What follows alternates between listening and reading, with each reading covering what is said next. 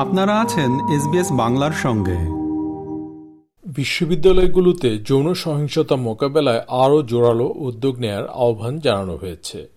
অধিকার কর্মীরা আরও নিরাপত্তার জন্য বিশ্ববিদ্যালয়ের শিক্ষার্থীদের আবাসনগুলোতে যৌন নিপীড়ন প্রতিরোধ আইন প্রণয়নের জন্য সরকারের প্রতি আহ্বান জানিয়েছেন। ঘটনার শিকার একজন বলেছেন যে এই বিষয়ে সচেতনতা বাড়াতে হবে। এদিকে এ বিষয়ে ব্যবস্থা নেওয়া হচ্ছে বলে জানিয়েছেন শিক্ষামন্ত্রী। এবার এ নিয়ে একটি প্রতিবেদন।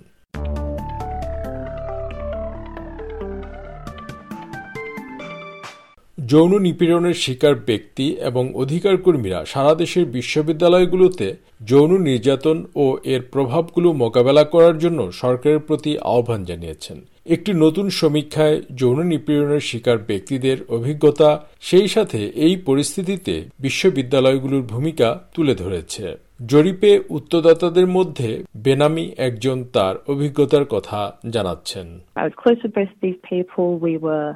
out drinking socially one night because um, one of them had sort of been going through a rough time um, with family and friend stuff.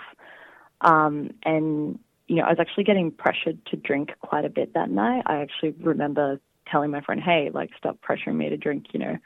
And then we were walking back to my friend's apartment. I just thought that we were going to be hanging out, but I actually couldn't walk all the way there. I was getting carried by my friend and this ex partner of mine. And then once we got back to my friend's apartment, they they both assaulted me at the same time. তিনি বলছেন আমাদের এক বন্ধুর কঠিন সময় যাচ্ছিল তাকে সঙ্গ দিতে আরও এক ঘনিষ্ঠ বন্ধুকে নিয়ে সীমিতভাবে মদ্যপান করতে যাই কিন্তু আমাকে আরও বেশি পান করার জন্য চাপ দেয়া হয় এবং এক পর্যায়ে বন্ধুর অ্যাপার্টমেন্টে ফিরে গেলে আমি দুজনের দ্বারা একই সময়ে লাঞ্ছিত হই। ঘটনা থেকে বেঁচে যাওয়া মেয়েটি বলছে যে তাকে নিপীড়নের জন্য সহায়তা পেতে বিশ্ববিদ্যালয়ের কাছে অভিযোগ করলেও সে কখনোই সাড়া পায়নি। I spent probably a couple hours filling out this form and um, talking with a friend the whole time because obviously it's really intense to kind of disclose all of this um, and as well have that associated with who I am at uni and you know not not be anonymous in that sense. So you know took a lot of time to put that together and ask for help. Um, and I actually never heard back from them. So you know they, they sent me that initial email saying what can we do for you. I emailed back and they just never responded to me. Stop Gambini hashtag ID I deserve সেফটিতে বাউন্ন জন ভুক্তভোগী উত্তর দিয়েছে। যারা বিশ্ববিদ্যালয় শিক্ষার্থীদের আবাসিক হল এবং বাসস্থানে তাদের সহিংসতা এবং নির্যাতনের অভিজ্ঞতা বর্ণনা করেছে। এই ক্যাম্পেইনের মাধ্যমে একটি আবেদন জমা দেওয়া হয়েছে, যার লক্ষ্য হচ্ছে বিশ্ববিদ্যালয় পরিবেশে ক্ষতি এবং সহিংসতা কমাতে সংস্কারের জন্য অভিজ্ঞতা এবং সুপারিশ সহ একটি অস্ট্রেলিয়ান ইউনিভার্সিটিজ অ্যাকর্ড প্যানেল প্রদান। স্টপ ক্যাম্পেইনের প্রতিষ্ঠাতা ক্যামিল স্লোফেল বলেছেন যে প্রতিষ্ঠানগুলো সমস্যাটিকে হালকাভাবে নিচ্ছে।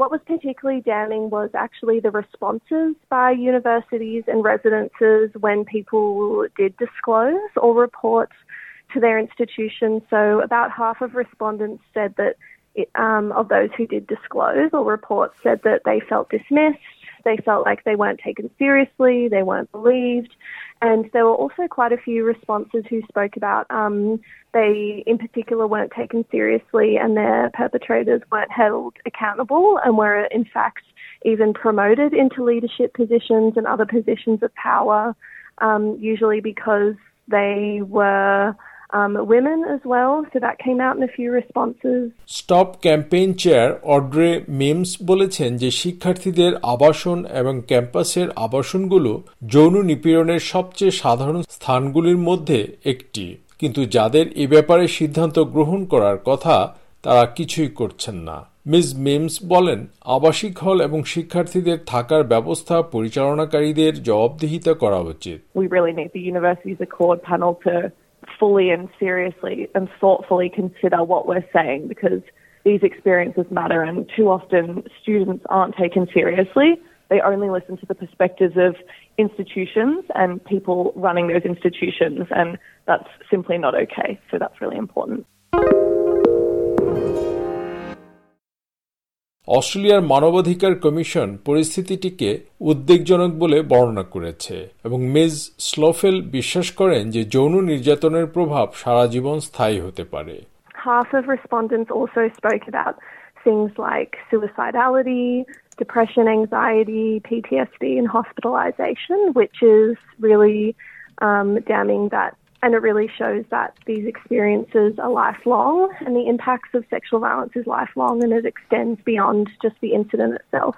তিনি বলছেন উত্তরদাতাদের অনেকেই আত্মহত্যা বিষণ্নতা উদ্বেগের মধ্যে কাটিয়েছে এমনকি হাসপাতালে ভর্তির কথাও বলেছে যার প্রভাব ক্ষতিকর এবং এতে দেখা যায় যে যৌন সহিংসতার এই অভিজ্ঞতাগুলো দীর্ঘমেয়াদে প্রভাব ফেলে সমীক্ষায় একজন বেনামি উত্তরদাতা বলেছেন যে যৌন নিপীড়ন সম্পর্কে আরও সচেতনতা থাকা উচিত। তিনি মনে করেন যে বেশিরভাগ অপরাধীরা যৌন নির্যাতনের পরিণতি সম্পর্কে অবগত নয়।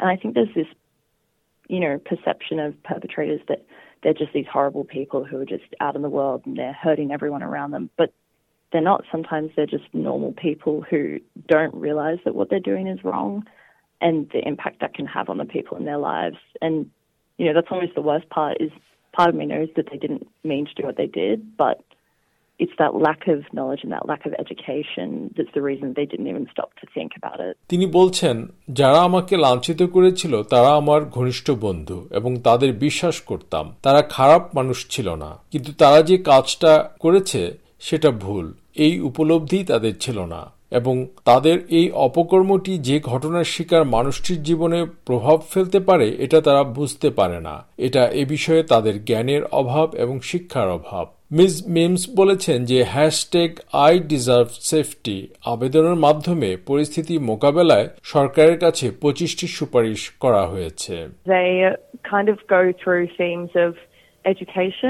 Um, universities needing to educate people who are living in residential halls and who are staff and students at the universities.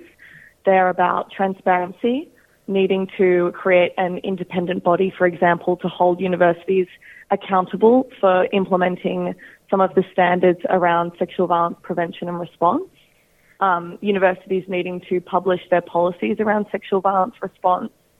And they're also about awareness raising um, and ensuring that people understand that sexual violence is an issue and that that issue is going to be taken seriously by universities. এক বিবৃতিতে শিক্ষামন্ত্রী Jason Claire বলেছেন পরিস্থিতি মোকাবেলায় ব্যবস্থা নেওয়া হচ্ছে All students and staff should feel safe on campus. Sexual assault and harassment on campus is serious. It's clear that not enough has been done to address this in our universities. The Accord team has said this is one area that can't wait for the final report.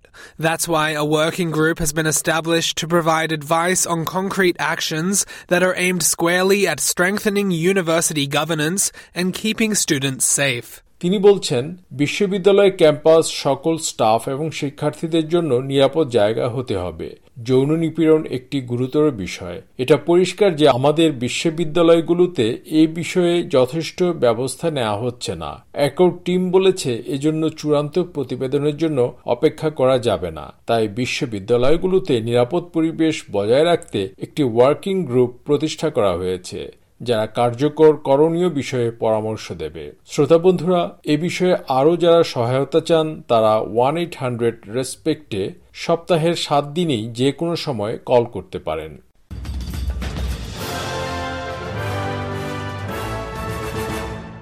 বিশ্ববিদ্যালয়গুলোতে যৌন সহিংসতা সম্পর্কিত প্রতিবেদনটি শুনলেন। SBS নিউজের জন্য মূল প্রতিবেদনটি তৈরি করেছেন ওমো বেলো এবং বাংলায় ভাষান্তর ও উপস্থাপন করলাম আমি শাহান আলম। আমাদেরকে লাইক দিন শেয়ার করুন, আপনার মতামত দিন। ফেসবুকে ফলো করুন এস বাংলা।